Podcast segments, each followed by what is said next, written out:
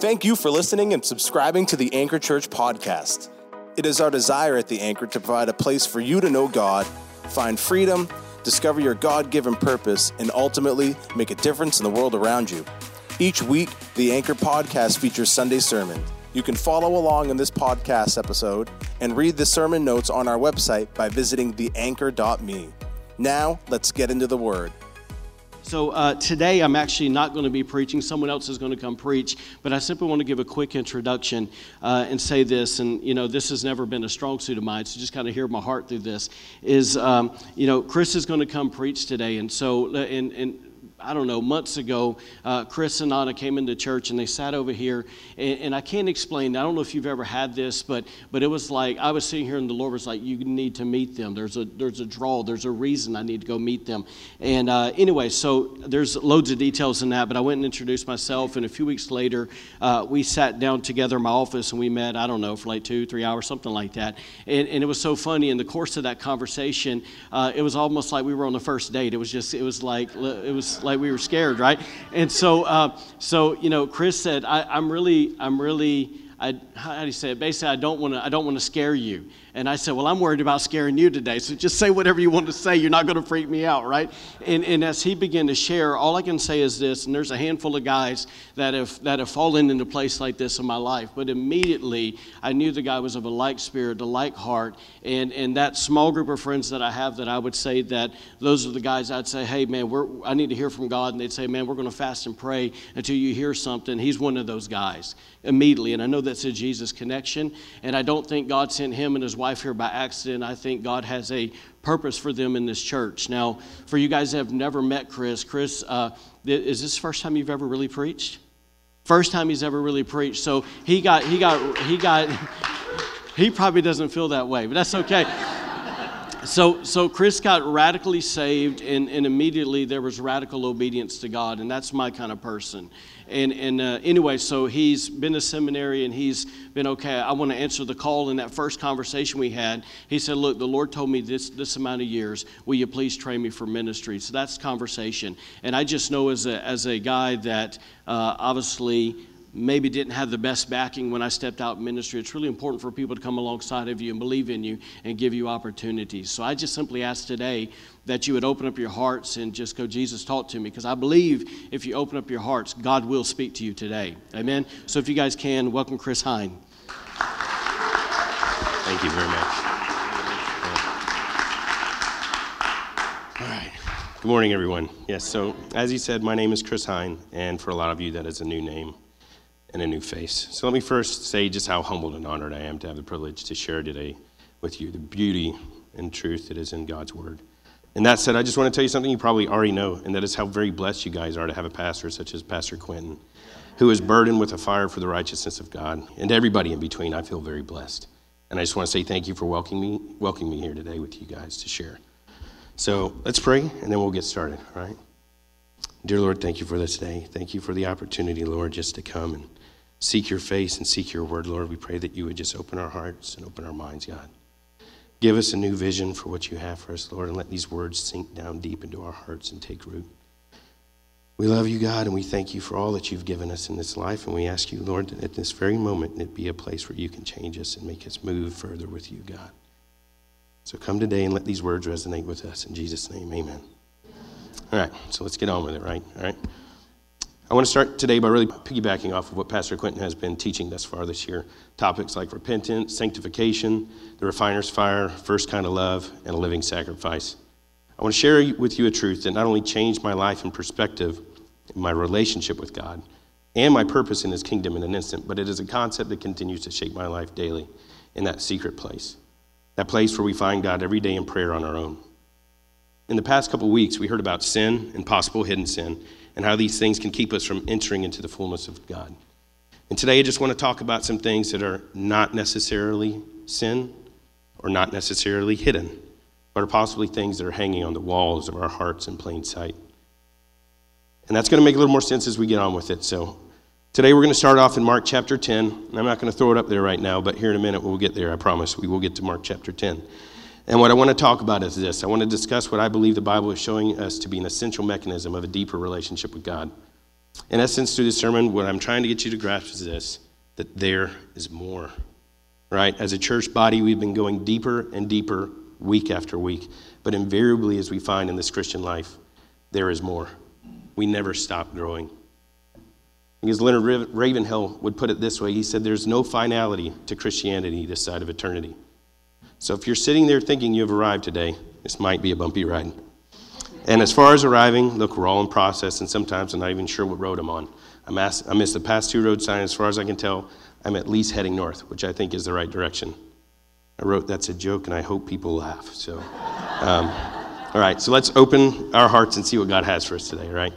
Um, I want to start by saying this there's more to this Christian life, this side of eternity, than simply going to church every Sunday.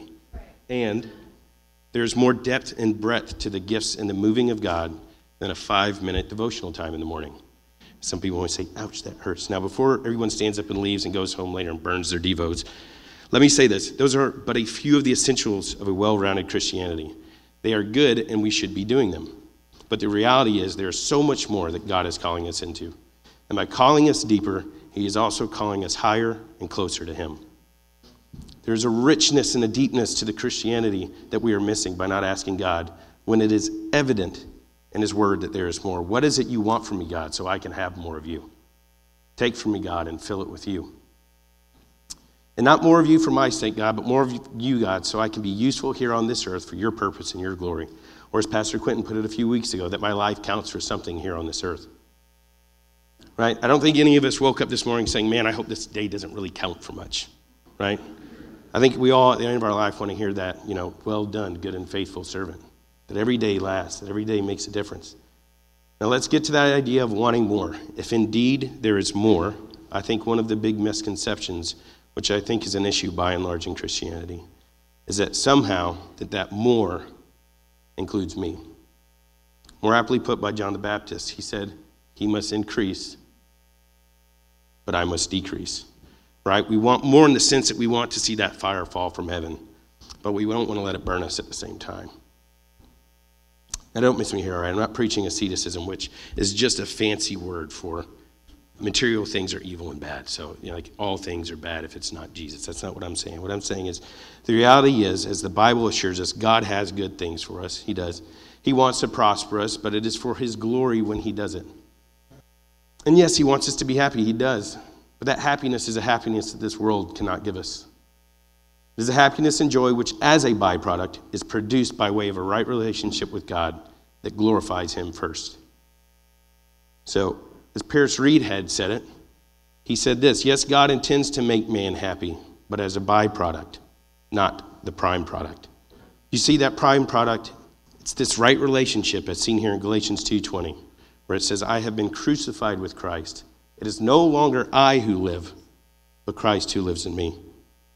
The right relationship assumes that it is Christ living through us. It is no longer us, it is no longer about us. The happiness is the joy of experiencing a life that is lived in concert with the thoughts, the desires, and the love of Christ. So, again, happiness is a byproduct of a right relationship with God. So, if indeed there is more, as we will see in Mark 10, and I promise we're getting there, um, if we want more of God, we will have to concede that invariably means less of us. In other words, in order to have more of God, we have to exchange some part of us for that more of God. It might be something that we enjoy, something we might hold dear, something like sports, news, Facebook, TV, movies, Netflix, golfing, hunting, or fishing. I don't know what guys in here like saying, don't say hunting or fishing. Please don't say hunting or fishing. It's likely something we enjoy, something we like or desire, something we're not quite sure God can replace with an equal joy and an equal happiness. It's not sin. That's really isn't the question, is it? The question is this as the writer of Hebrews asserts in the first verse of that 12th chapter. Therefore, since we are surrounded by so great a cloud of witnesses, let us also lay aside every weight and sin, which clings so closely, and let us run with endurance the race that is set before us. So let's bear that out a bit. I like how the Amplified does it. So if we can put the Amplified up there, I'll read from that.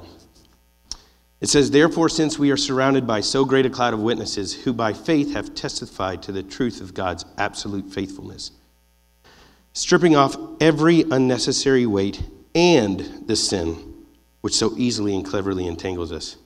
You seeing it now? He isn't just talking about sin.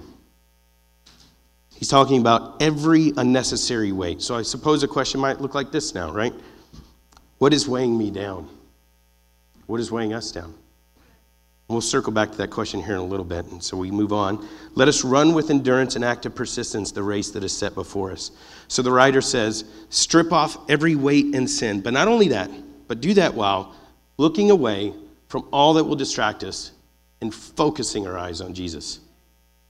You seeing it now? The writer is saying that we shouldn't just cast off all sin to run this race. In the Amplified, it says, stripping off every unnecessary weight and looking away from all that is distracting us. See, the question isn't that of sin or not sin, but rather is it moving me forward or is it slowing me down from what God is calling me to, from what God is calling all of us to? And indeed, He is calling us to something more, but it comes at a price. The thing God is looking to exchange with us isn't a higher calling at the expense of sin in our life. You see, at this point, this is a given in our Christian walk, right? God seems to be asking us to give up the things that are an unnecessary weight on the journey He has called us to, and all the things that would distract us.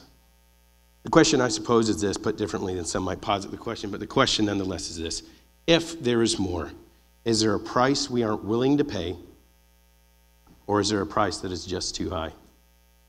So now let's look at Mark 10 in the case of the rich young ruler, for whom there was a price that was too high. And as he was setting out on his journey, a man ran up and knelt before him and asked, Good teacher, what must I do to inherit eternal life? And Jesus said to him, Why do you call me good? No one is good except God alone. You know the commandments do not murder, do not commit adultery, do not steal, do not bear false witness, do not defraud, honor your father and mother. And he said to him, Teacher, all these I have kept from my youth.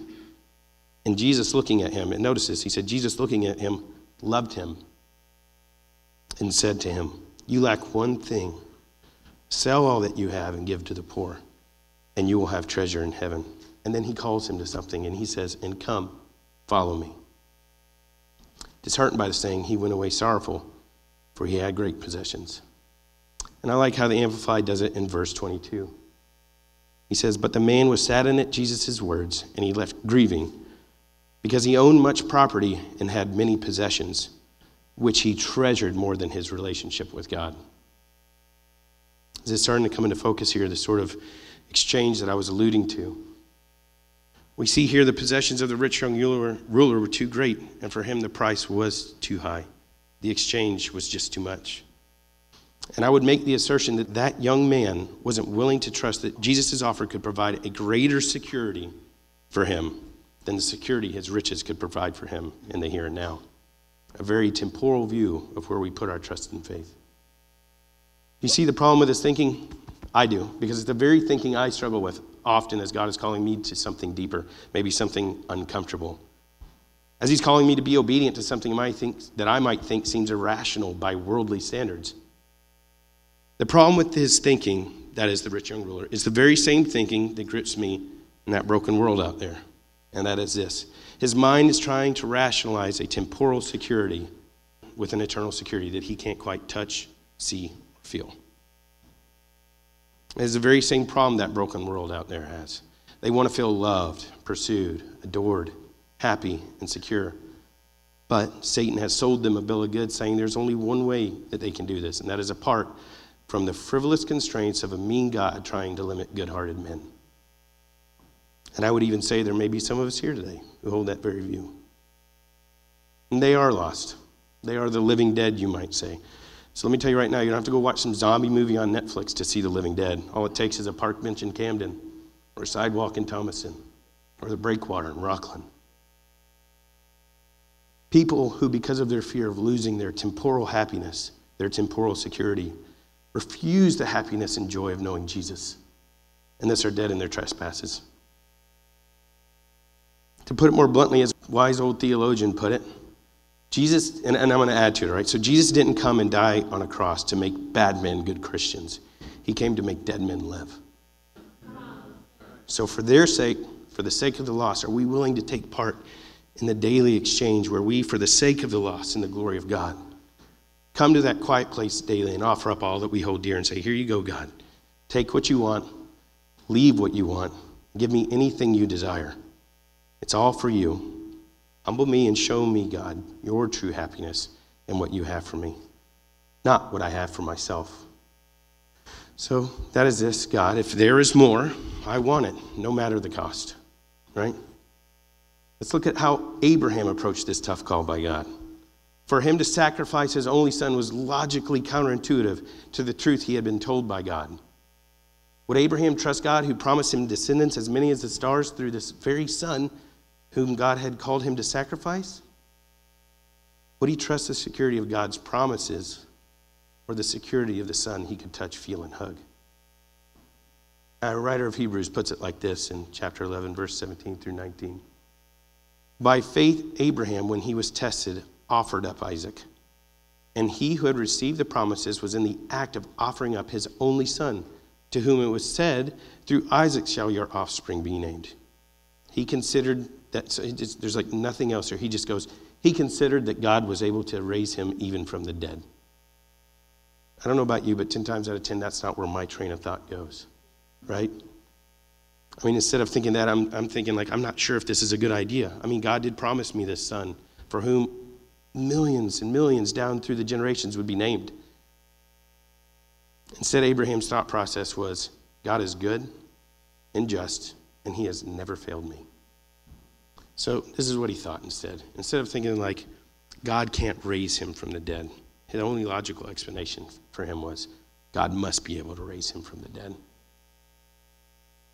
Does it not say in reference to God's words or promise, So shall my word be that goes out from my mouth? It shall not return to me empty. That's Isaiah 55 11, right? Abraham was convinced of this fact, though it hadn't even been uttered in the history of time yet. Abraham's logic was this that if God said, I promise you B, then no matter how God got from A to B, B was a given. In essence, no matter what was happening, Abraham believed that there was more.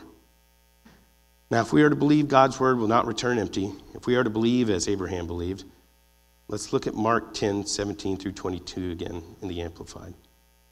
As he was leaving on his journey, a man ran up and knelt before him and asked him, Good teacher, you who are essentially good and morally perfect, what should I do to, to inherit eternal life? That's eternal salvation in the Messiah's kingdom. Jesus said to him, Why do you call me good?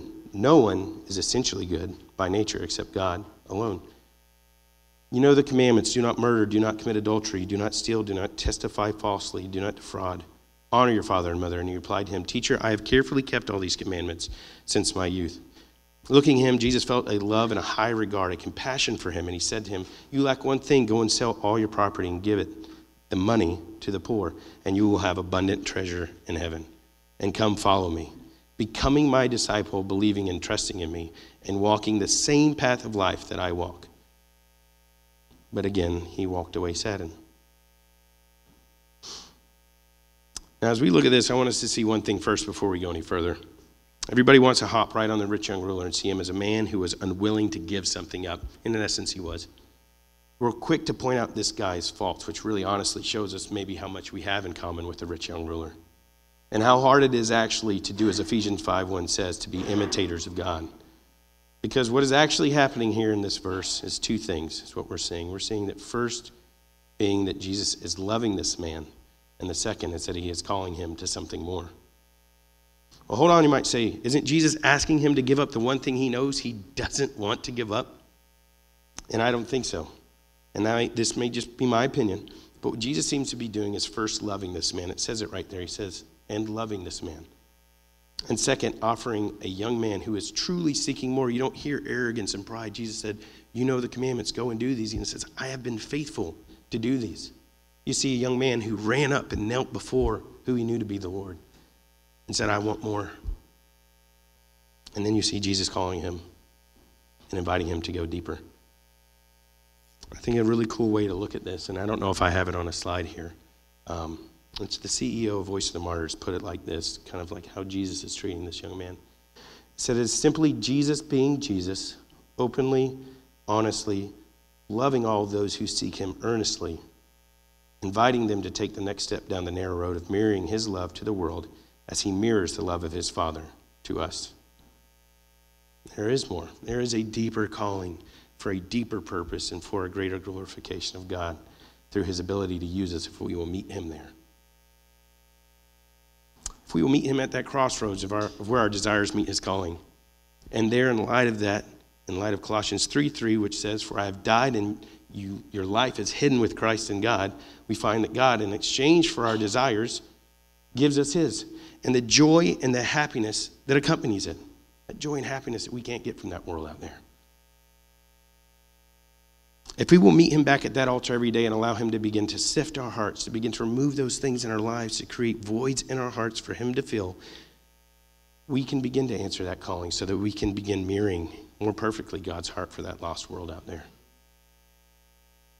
So let's be like Abraham. Let's not think that God will simply fill those voids, but he will do so abundantly, as Paul affirms in Ephesians. Now, to him who is able to do far more abundantly than all we ask or think. It's more than we ask or think. That God would replace the joys of this world with a joy we can't express. And he would replace the securities of this world with security we never knew possible. So, as I circle back here and try and tie this whole thing together, let me say this. Just like God is calling us daily to deeper relationship with Him through the reading of His Word, through time of private prayer and worship, I think the one thing we have been neglecting as a church, and I mean ecclesiastically across America, across the world, is the exchange that God is asking us to make daily and seasonally in our lives so that He can replace what we think we want or desire with what He knows we need in order to better serve Him. And there we'll find our greater joy and our greater happiness. And to make that more relevant and personal, God wants to replace some things in my heart, in your heart today, this month, this season, and this year, so that we can begin to partake in the making of disciples of all nations to see those lost folks Maine outside there who hadn't a clue who Jesus truly is, where thousands come to know him and his goodness like Maine has never seen before. I want to challenge you guys today as, I, as much as I'm challenging myself. If, if we really care about all those people outside those walls, our neighbors, our coworkers, our friends, and maybe even family, next time we start meeting with God daily and asking Him what He needs us to become less in so he can be more in us for his glory and his calling in our lives. So, what I hope we can all take away from the sermon is simply this that God is telling us a very simple truth that there is more he wants to do in our hearts because there is so much more he has for us in light of it. So, I think in closing, the question is this How are we going to respond when Jesus says, Well done, but you lack one thing? We're going to answer, Jesus, whatever you say, Lord, for your glory and your purpose, Lord, have my life in every area therein? Or are we going to walk away sad? So today, let's resolve in our hearts to ourselves and to God to accept that invitation to go deeper, to let God have all those things that are hanging on the walls of our heart, and let Him decide what stays and what goes. Let's choose less of us this week, this month, and this year and take God up on his promise. Because for me, because for us, and for that lost world out there, I truly believe that there is so much more. So let me pray for us real quick. Dear Lord, thank you for this day. Thank you for just how good you are, God. That you want us to come to know you more. That you walked up a hill 2,000 years ago because you loved us more than anything. You were willing to give everything so that we could have our only one thing, the one thing we need, and that's you, Jesus.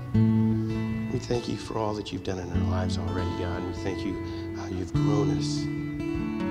And I just pray, Lord, that you would just begin to sift our hearts today.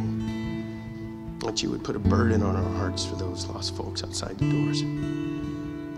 Pray, God, that you would just start a movement today, that you would start a fire today in this church and in the hearts of us. That we would burn with passion and love and pain and hurt for those people out there. who you love, God, who you died for, who you deserve. Thank you, God, for all that you've done in this church so far. Beautiful expression of your love this church has been to the community. And I pray, God, that you would just continue to grow that. You put a desire in the hearts of every member of this church to seek more of you, to grow more for you, God, so that we can not just have more of you, but so that we can be useful in your kingdom, God. We want to hear, well done, good and faithful servant. We know that there's more, and we want to be a part of it. Come fill us today. Fill us with your fire. Fill us with your truth. Show us what we need to give to you, God, so we can have those things that will give us true joy and happiness. Give us that relationship with you that we desire, that we can't feel like we feel we're just not getting there. Show us what's keeping us there, Lord. Show us the walls and make us new. Thank you, Lord, for this day. As we go, I pray that